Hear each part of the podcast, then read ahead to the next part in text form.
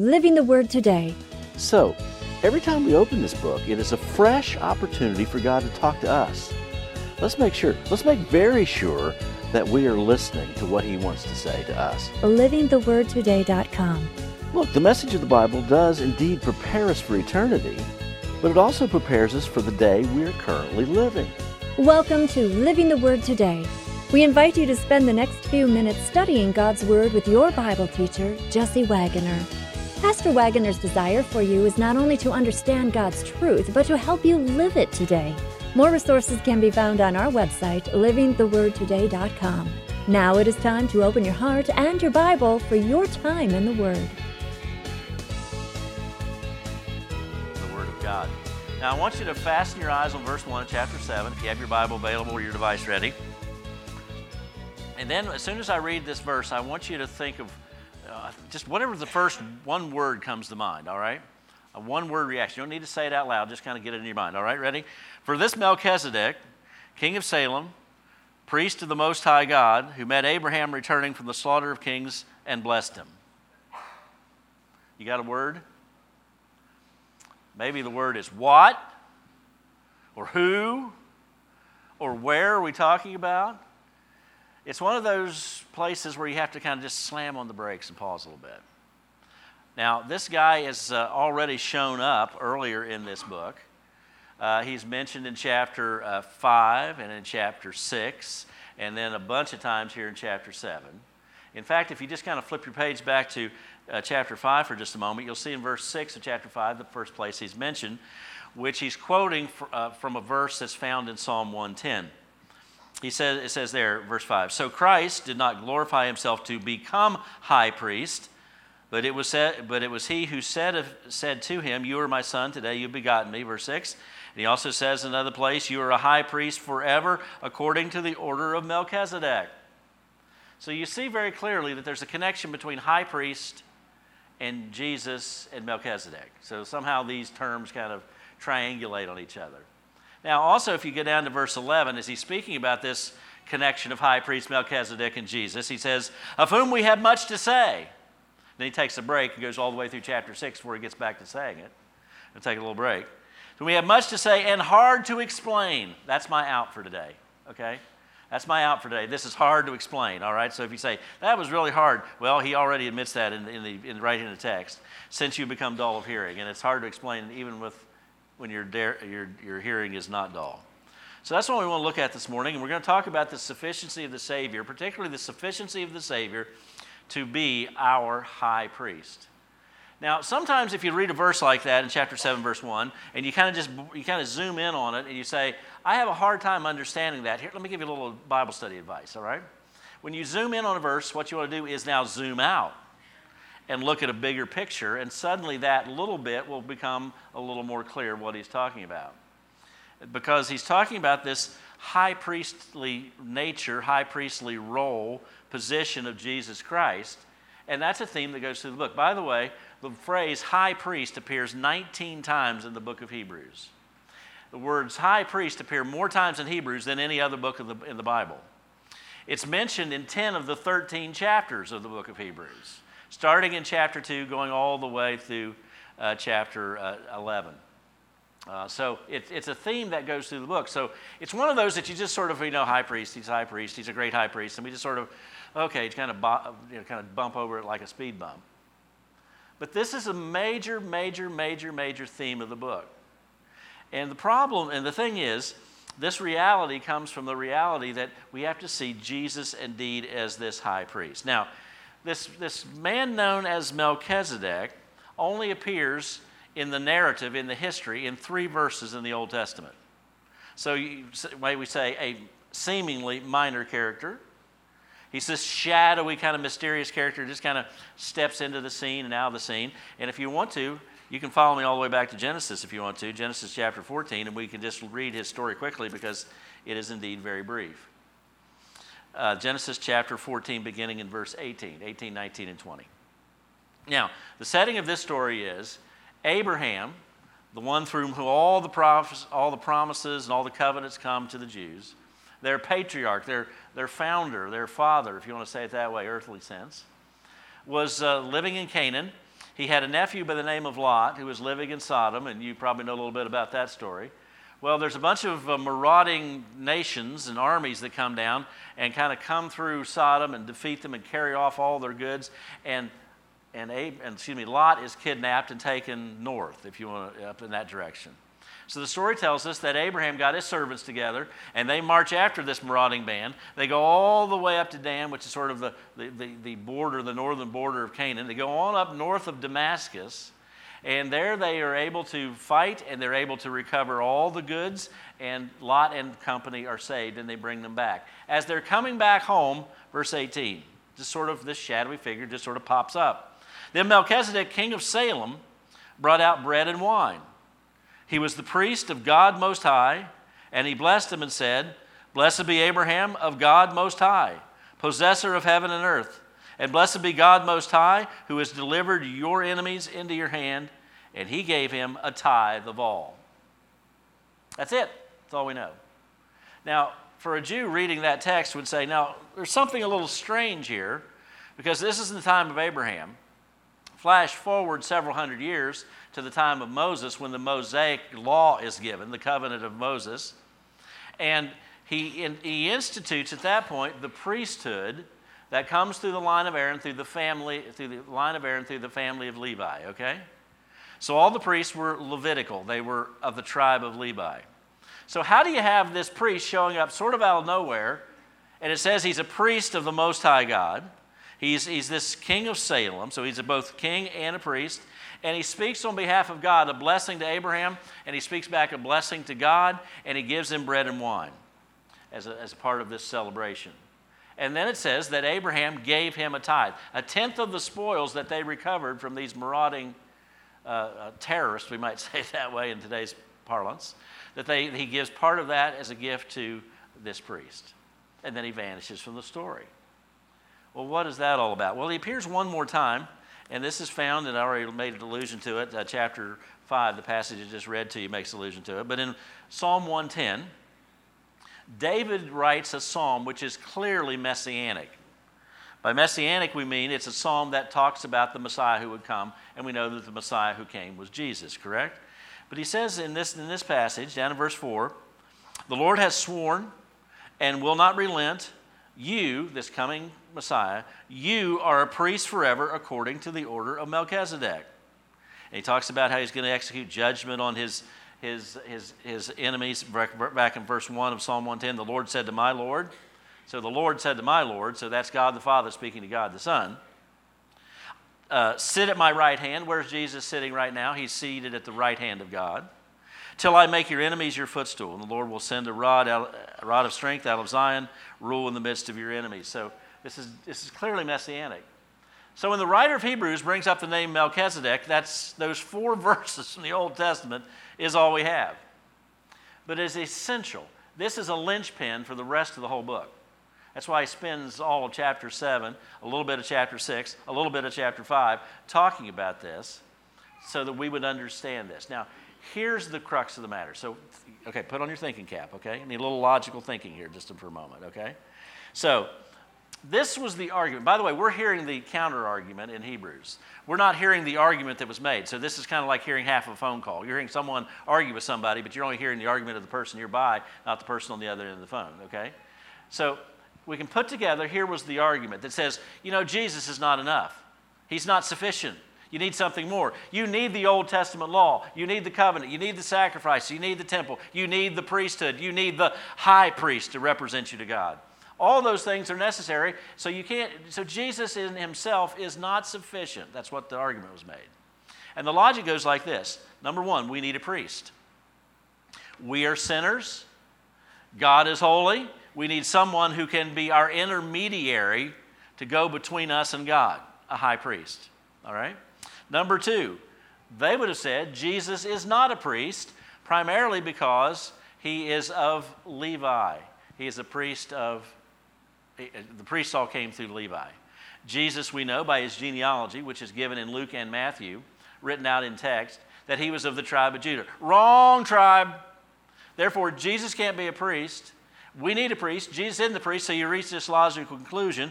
We need more than Jesus. You need more than Jesus. What do you need? And what were they telling the Christians in that day, especially the Hebrew Christians? You need all this Old Testament truth. You need to keep the law. You need to keep the ceremonial law. You need to keep the sacrificial law. You need to keep the Levitical law. And if you do all that, plus Jesus, that's okay. But you, you don't have Jesus without adding that to it. So the writer of Hebrews, knowing this, he takes time to prove the counterargument. And here's the counterargument. Number one, we need a priest. He would agree with that. We would agree with that. We need someone to go between and remedy this problem of sin. But here's where the linchpin fits into this whole construct. Jesus is a priest, not a Levitical priest, but he's a priest of the order of Melchizedek. He's going to try to prove that. If Jesus then is a true priest, a true high priest, then Jesus is all you need. So this seems strange to us, but to a Jewish mindset of the early first century, or even the late first century, the first few centuries, you would understand that this sounds so strange. High priest, we know who the high priest is. We know his name. We know where he, where he serves, down in Jerusalem. He, he ministers in the temple, which was obviously still standing in the day that this book was written. So with that in mind, Jesus can't be the high priest. He's not of Levi, and then Hebrews says, the writer of Hebrews says, no, wait a minute, wait a minute. Let me just let me just blow your minds here. Let me just clear the air. Let me just level everything. Let's level the playing field. Let's, let's clear the board with this reality. Jesus is a high priest. And remember, he mentions it nineteen times in this book. He is a high priest. He mentions it in ten of the thirteen chapters of Hebrews. And the fact that he is a high priest has to be proven, it has to be guaranteed, it has to be true, and it's true because he is a priest of a different order. Verse one of chapter seven, Hebrews again. So that's why it now begins to make sense. For this Melchizedek, king of Salem, priest of the Most High God, who met Abraham returning from the slaughter of the kings and blessed him, to whom also Abraham gave a tenth part of all, being first translated King of Righteousness, and then also King of Salem, meaning King of Peace. So first of all, we need to understand this basic idea. You ready? And this is true for us as well as them all those centuries ago. Jesus is all you need. Uh, you can, if you want to say amen, you can say it. Jesus is all you need. I, I, go ahead. It, it is true. He's all you need. Now, we don't have this pull back to Judaism. We're not particularly upset that Jesus isn't from the tribe of Levi. That's not our issue.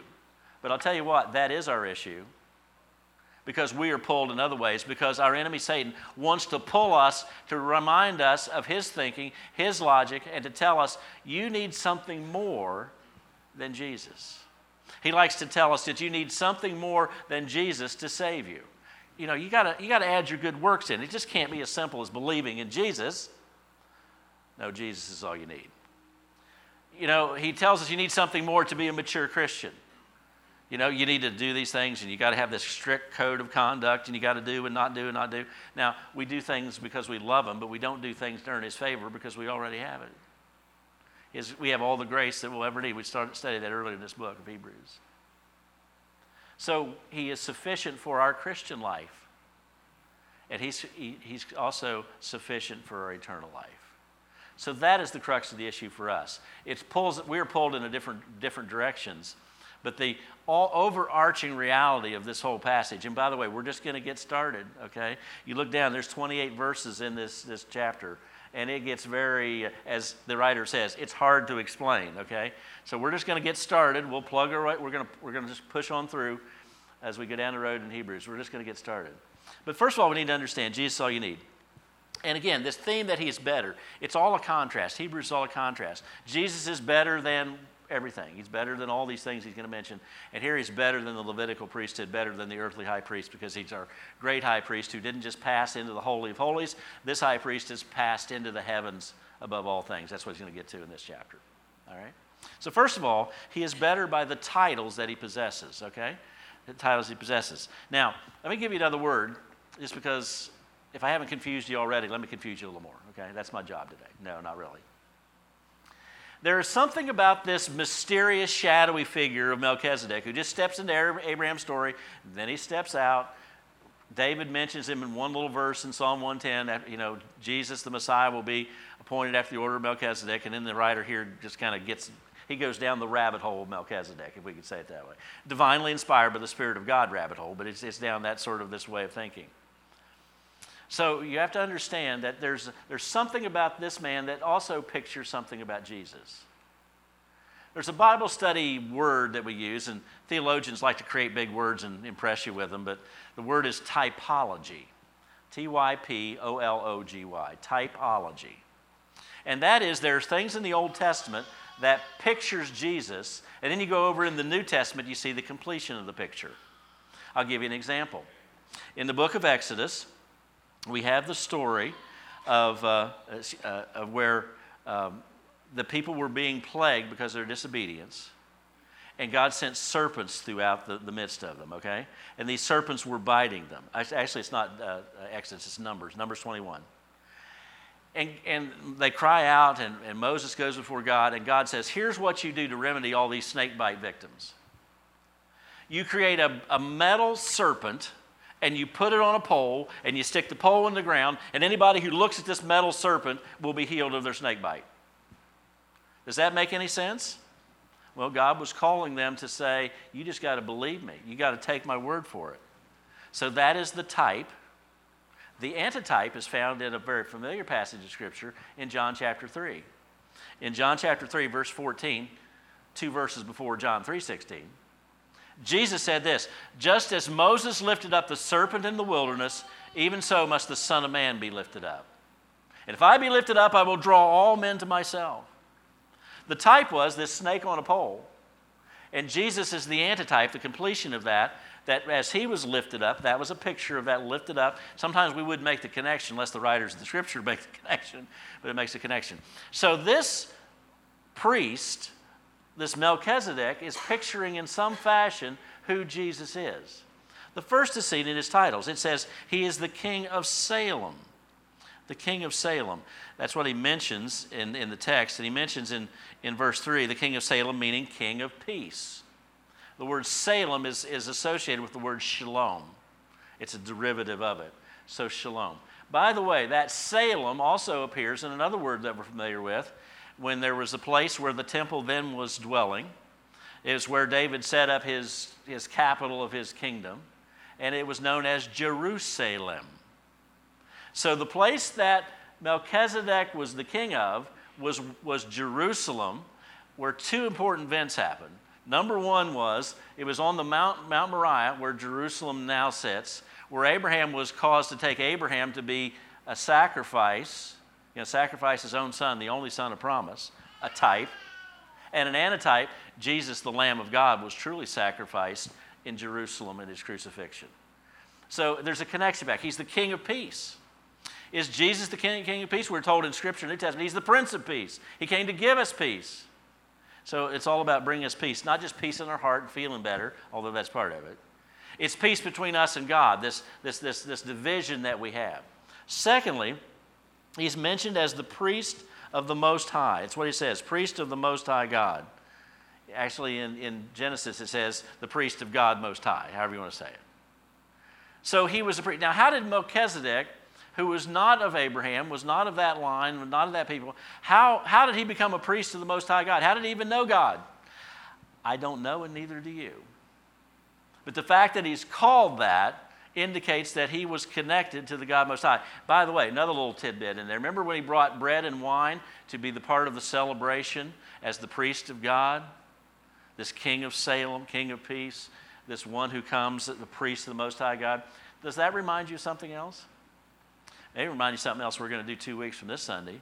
We're going to gather right in this place, and we're going to have some, some juice, and we're going to have some bread, and it's going to picture the, the, the, the, shed, the shed blood of Jesus and the broken body of Jesus as we celebrate around the table of communion. I don't think that's by accident that that's what he brought, and that's what they, they, they shared communion together on. I think that was a picture as well. So he's a priest to the Most High God. The major theme of the book of Hebrews is Jesus is the priest of the Most High God. And I, I'm so tempted to run down to verse twenty-five and twenty-six and get ahead of myself because it talks about this glorious high priest. I'm not going to do it, but you can do it if you want after the fact. All right, you can do that as homework. But this great high priest, this great high priest is able to save. As he says in verse twenty-five, I'll at least share this much. Save to the uttermost. He's able to save. He's able to save your soul. Save your soul. That amazing grace that we just sang about just a moment ago, he is the, he's the author of that. So he's the priest, the one that brings us back to God. Third title is this, he says he's the King of Righteousness. The King of Righteousness. Jesus in and of himself was uniquely qualified to be our Savior because he was a righteous person. He was a righteous person because he never sinned. You and I are righteous persons, not because we never sinned, but because we're connected to a righteous person, the great high priest who's passed into the heavens. And it leads to this conclusion, this simple conclusion, that Jesus is indeed all you need. He's all you need. Now, sometimes we have some distortions in our thinking. And I'm just going to give you some categories to kind of help you start thinking about this. We'll think more about this as we go through this book. It's going to take us probably at least three weeks, three Sundays to get through chapter seven of Hebrews, all right? And I don't. I, I want to excite you, and I want you to motivate you. I don't want to say, oh, no, you know, no, it's good stuff, all right? So we're going to plug, plunge on through. But this reality is this. The distortion, what, what our world distorts, our own minds distort, and what Satan distorts is, is simply this, that I need to experience more than what I'm currently experiencing. I need something more. And sometimes that comes in a in just a, a, a, a relational sense. You know, we're tempted that, you know, my relationships, whatever it is, whether I'm single or I'm married or whatever, it's just not enough. There's something out there beyond that that I need more. I'm missing out. And we have these tugs on our hearts. Whatever God has given you, and whatever Jesus is accomplishing in and through your life, friends, it's enough. Don't fall for the lie that you need more. You're missing out. Everybody else is having fun. And sometimes that's what keeps people from coming to, to believe in the Savior to begin with. Because it sounds like Christianity, following Christ, a disciple of Christ, that sounds so boring.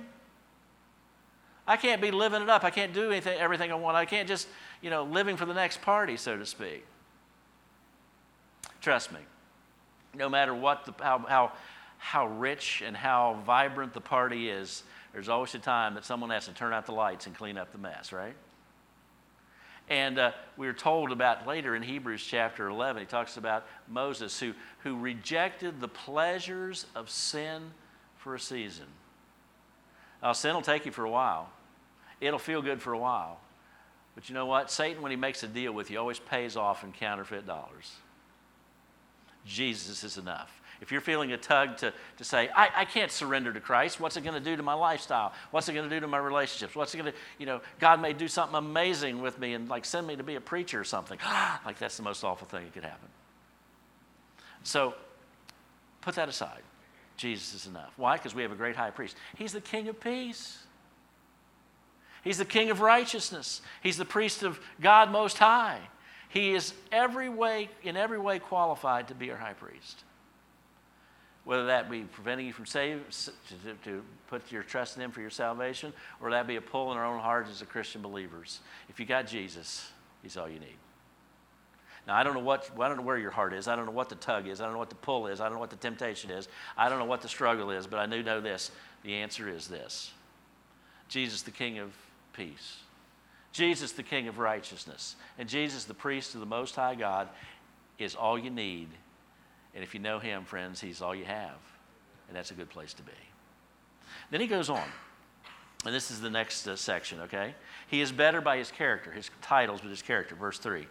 Without father, without mother, without genealogy, having neither beginning of days nor end of life, but like made like the Son of God, remains a priest continually. And you read verse three and say, what is he talking about? What in the world is he talking about? Someone who doesn't have a father and a mother, who doesn't have any genealogy, has no beginning of days or end of life. What, what, is, what does that mean? How can that be? Well, again, if you zoom in, you'll miss the point. If you zoom out, you'll get the point. Later, he's going to talk about verse six, but he whose genealogy is not derived from them received tithes from Abraham and so forth. The Jews of this day, in fact, uh, Paul addresses it. You know, you don't get into endless genealogies. You know, they, they were just like, you know, tribe here and tribe there and what tribe are you a part of and who you descended from, who's your father, grandfather, great-grandfather. And they just went to seed on this stuff. And, it, and the fact that Jesus was not of Levi was like, oh, scandal, we can't have this. So what is he talking about, neither father or mother? It's just like you can't document in his beginning, his origin, his father, his mother. There's not a genealogy for, for him. He's not of the twelve tribes. He's not a descendant of Abraham. He is outside of all of that. So he has no earthly credentials that we can identify, that we can go to the records. You go to the courthouse, you go to some, you know, to the synagogue or the temple and find some records or family records. Those do not exist. Because God can do what he wants with whomever he wants, however he wants, wherever he wants, whenever he wants. And if he wants to bring a Melchizedek into the scene of the, of, of the outside of the normal way of a priesthood, and he can be a priest of the Most High God, a king of righteousness, the king of peace, and he can come and have communion with Abraham and bless God and bless Abraham and receive a gift in return, then God is able to do it. And he's kind of like giving him a little smack. Hey, you people that have been given in this argument that Jesus is not qualified, let me tell you this. He is entirely qualified because this is outside the norm. And how often does God operate outside the norm? Oftentimes. Number two, he's without credentials, without earthly credentials. He has eternal credentials. That's the reason he says in this text, neither beginning or end. Now, again, it kind of merges here. We're talking about the Messiah. We're talking about Melchizedek. How does this overlap? I told you it was hard to explain, didn't I? I'm not quite sure how that overlap happens, but it, it is all sort of commingled together. We know that Jesus did have an earthly mother. He did not have an earthly father. We know he, etern- he existed eternally before his incarnation. We know he eternally exists as high priest. So with all that's being said, we, it, it's beyond our scope of comprehension, but he had the eternal credentials. And that reminds us of this, distortion number two. Sometimes we feel like we need to influence more than we, we do. That all, that's all packaged into the cluster of things like pride or fame or notoriety, or we want people to recognize, we want the affirmation from people, oh, you're wonderful and everything's good. That, that desire for influence, it, it, it can lead to all sorts of things if that's what we're living for. If we're living for us looking good, we can be lifted up with pride, and pride always is the setup for a fall. It can lead us to be manipulative. manipulative. I'm going to manipulate you in a way so you'll treat me so I feel better. It can be. It can cause just utter doubts in our minds, like I'm not good enough. No, no one's listening to me. I have. No, I'm, I, I'm not. I'm not like she is. I'm not like he is. I'm not part of them. Well, Melchizedek was not part of them, and Jesus was rejected by his own people and nailed to a cross. It kind of tells you that influence that comes to make us feel better is not the point of our life on this planet. The point of our life on this planet is to know God and serve him. End of story.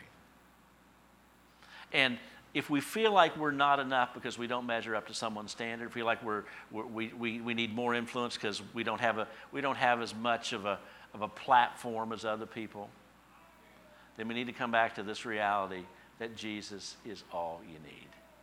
If he loved you, if he saved you, if he's your Lord, he's, your, he's, your, he's building a place for you in the Father's house, and someday he's going to come back and get you. As he said in John fourteen, that where I am, you may be also. You have all you need.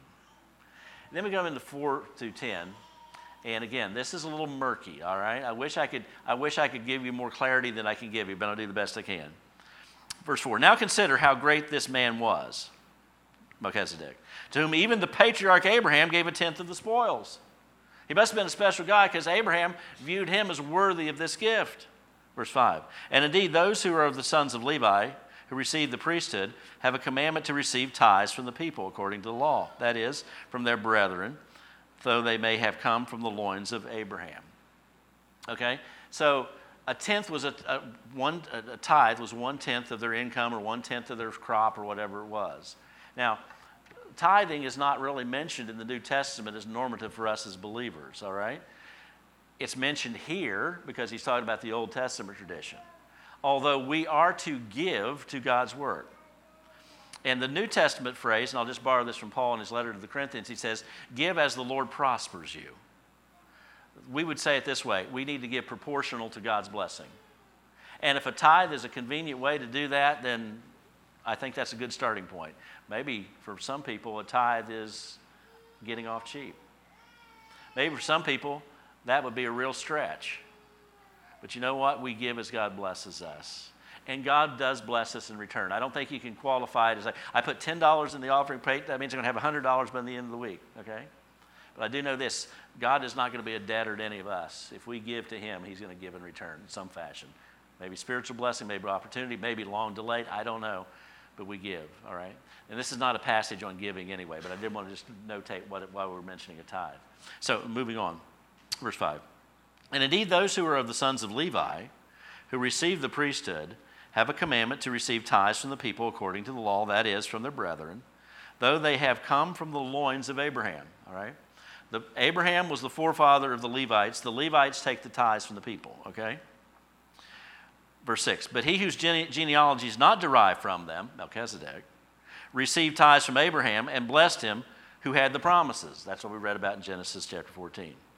Now beyond all contradiction, here's he's going to sum this up. All contradiction, the lesser is blessed by the better.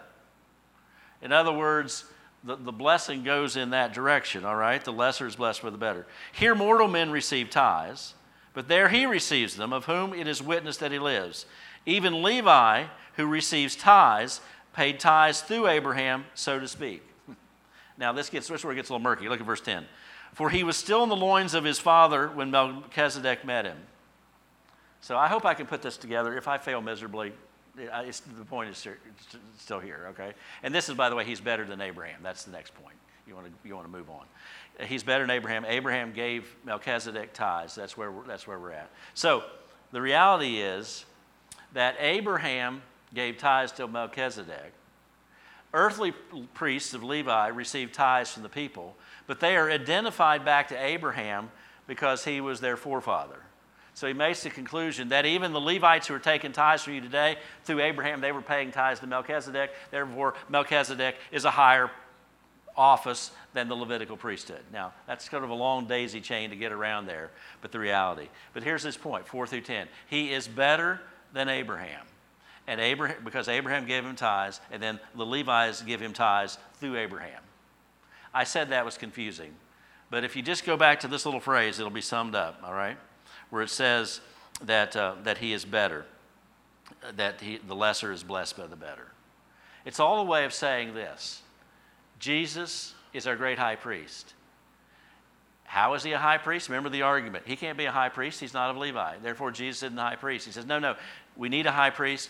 Jesus is a priest by the order of Melchizedek. Therefore, he is the great high priest. And here's the reality. He is all that you need. Sometimes the distortion is this. You know, I just need more stuff.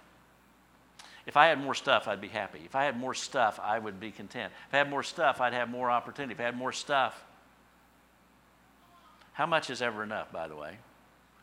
Uh, I've known some people that are extremely wealthy and they're very unhappy. I've known some people who are poor and they're very joyous in life.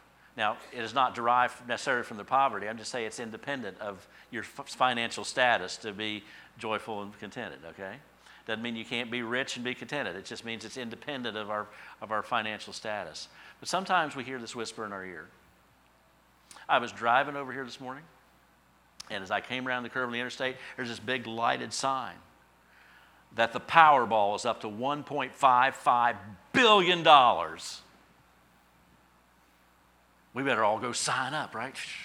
One point, what can I do with, well, first of all, the government's going to take sixty percent of it before you ever see it, okay? It's called taxes. And number two, you have about as much chance to be struck by lightning three times on a Wednesday in February as you do to win the Powerball, okay? That's the odds, okay? But we have these appeals, you know, just like, oh, if I could just do this. Jesus is all you need.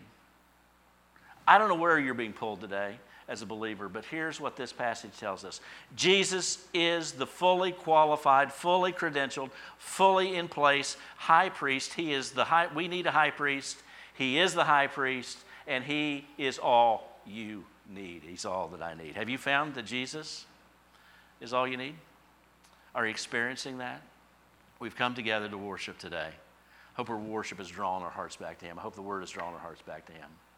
I hope our decision-making is drawing our heart back to Him. If you don't know Him as Savior, we'd love to have a conversation with you and introduce you to Him. And we'll be available right up here at the front after the service if that's you. If you're a believer, find some time today just to express your heart that say, Lord, I thank you. I praise you. That sometimes it feels like, Lord, you are all I have. But the reality is, Lord, you are all I need.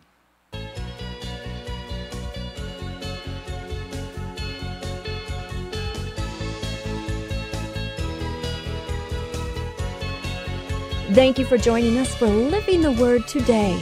We appreciate your sharing in this study of the Scriptures. Also, be sure to subscribe on your favorite podcasting platform so you will not miss a single episode. And thanks, too, for your prayers and for letting others know of this ministry as we seek to be living the Word today. We would love to have your feedback and to hear from you, and the best way to contact us is through our website, living the word today dot com. Until next time, may His blessing be yours.